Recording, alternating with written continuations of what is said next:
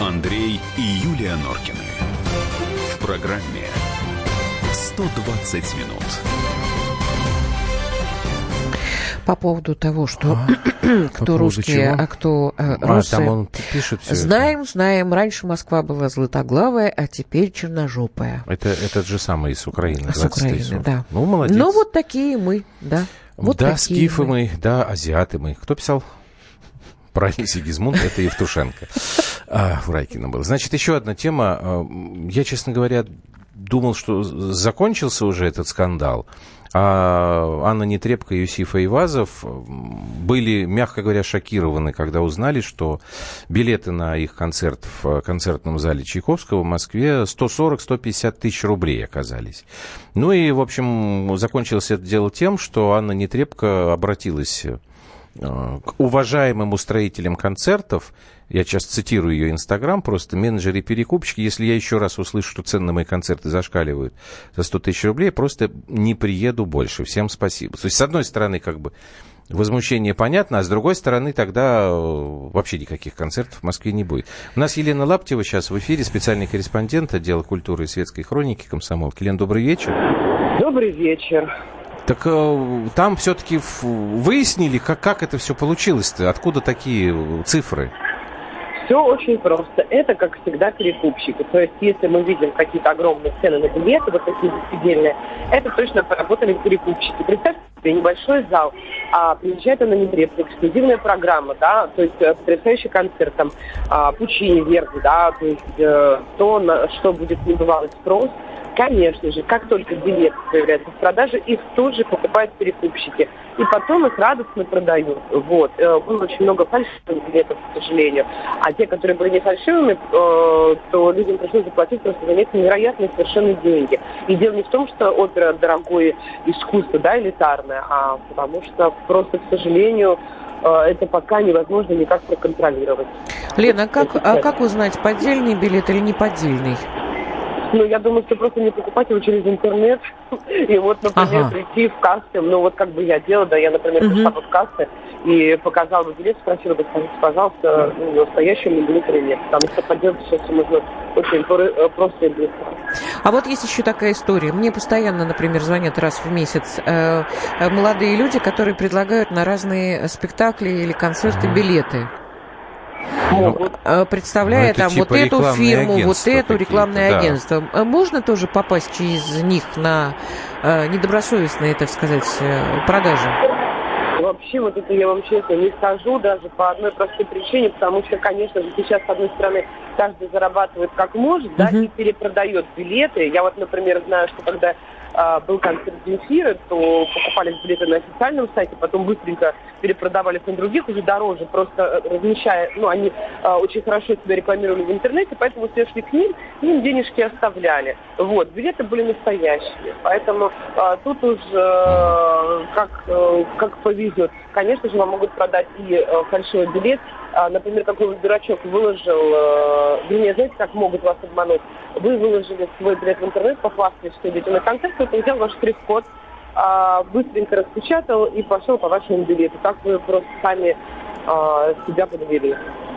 Лен, в таком случае мы должны э, себе самим и э, радиослушателям сказать, где безопаснее всего покупать билеты? Смотрите, рассказываю. Например, приходите на сайт а, своего любимого артиста.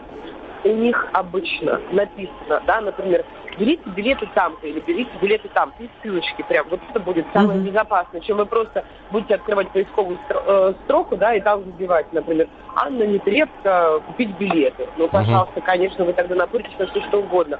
Но потом, э, вы понимаете, конечно же, например, если вы хотите попасть, попасть на концерт, как вот этот, да, к сожалению, придется дежурить у кассы, к сожалению, придется как-то э, проявлять некую активность, а не просто сидеть и пальчиком э, нажимать в интернете. Надо будет приехать пораньше и постараться среди... И они будут дешевле, да, Лен? Лен, они будут дешевле. Они будут по номиналу, понимаете? То есть вот если вы приехали в кассу, вы можете купить а, билет по номиналу за 2 500. А у меня еще один такой вопрос, наверное, успеем. Значит, насколько ага. я понимаю, вот Нетребко и Ивазов, у них вот возмущение было, потому что они восприняли это как ущерб собственному имиджу. Ну, просто как вот задирают цены, там, бла-бла-бла, сумасшедшие, там, наживаются на... Они возмущены.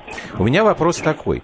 Могут ли сами артисты, звезды, каким-то образом влиять на стоимость билетов на их шоу? Или они Конечно, зависят от э, третьих э, лиц? Конечно же, и многие влияют. Некоторые прямо насильно говорят о том, что билеты не должны быть выше, там, например, какого-то а, определенного рубежа, да, ну, потому что, во-первых, иначе а, ты билеты просто не продашь. Если это большой концерт где-то, например, условно, а, Григорий Лепс выступает в каком-то городе, где есть большая площадка. Да, там билеты, они не могут стоить слишком дорого, да, несмотря на то, что хотят заработать а, прокатчики на этом концерте, но это просто невозможно в силу того, что иначе просто билет не раскупится, потому что в городе небольшая зарплата. Угу. Поэтому они стараются говорить, ну, как бы делать так, чтобы не было такого, чтобы билет стоил, там, например, 10 тысяч рублей минимально. Тысяча рублей, 800 рублей билет. Очень многие артисты стараются это контролировать для того, чтобы у них был полный зал. Это очень важно. Угу. Понятно. Спасибо большое. Спасибо. Елена Лаптева, специальный корреспондент отдела культуры и светской хроники комсомолки. Значит, вот чтобы вы понимали реальность э, цен на э, нетребко, вот, собственно, комсомолка привела с, ну, разговор с ее, ну, как сказать, окружение, менеджмент, да, ну, в общем, те, кто работает. Значит, самый дорогой билет на Нетребко, вот Мариинка или наш э, московский Чайковского зал. Первый ряд 50 тысяч. Это первый ряд. Вот дальше идет все меньше. В основном, да, это вот, как Лена сейчас говорила, тысяча рублей. А тут везде продавалось там по 150. То есть самые дорогие билеты были завышены в три раза. Ну, вот будете покупать билеты, вот имейте в виду, что самый-самый престижный не может стоить 50 тысяч. Но это больше. Но это вы должны сидеть в первом ряду. Ну, я знаю категорию людей, Чем? А, которым, а, ну, так сказать, неудобно будет покупать билеты за какие-то 50 тысяч, да. а они лучше купят за 150. Да, это правда. А вот некоторые пишут, что кто такая Ник Трепка. Давай мы... Ты можешь объяснить людям, кто такая Анна Нетрепка? Нам ну, заканчивать пора Вообще-то это э, мировая оперная звезда, и мы, я думаю, по праву можем сказать, что это наше достояние этот голос, красивая Очень хорошо, женщина. что она все время приезжает и, и дает концерты в России. Она могла бы, в принципе, остаться там в Австрии и там только и работать. Давай. Вот, поэтому что я вам хочу сказать? Послушайте Анну Нетребко, даже если вы любите Led Zeppelin, Queen, Pink Floyd. Это Кирилл тут написал. Да. Мы для вас э, нашли удивительную совершенно историю. Это Каста Дива из оперы Винченцо Беллини «Норма». Вот. вот, а мы с вами до завтра. А, прощаемся, чтобы у вас не было друга. вопросов, кто такая нетребка. Вот послушайте и запомните. Все, пока, до завтра.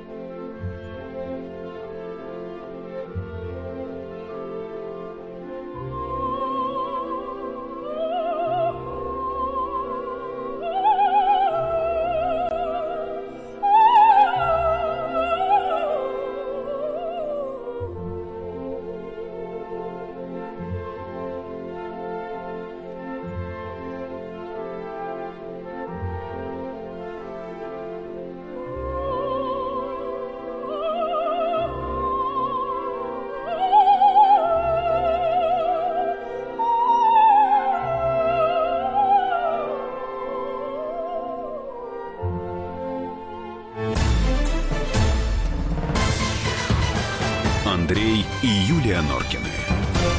В программе 120 минут.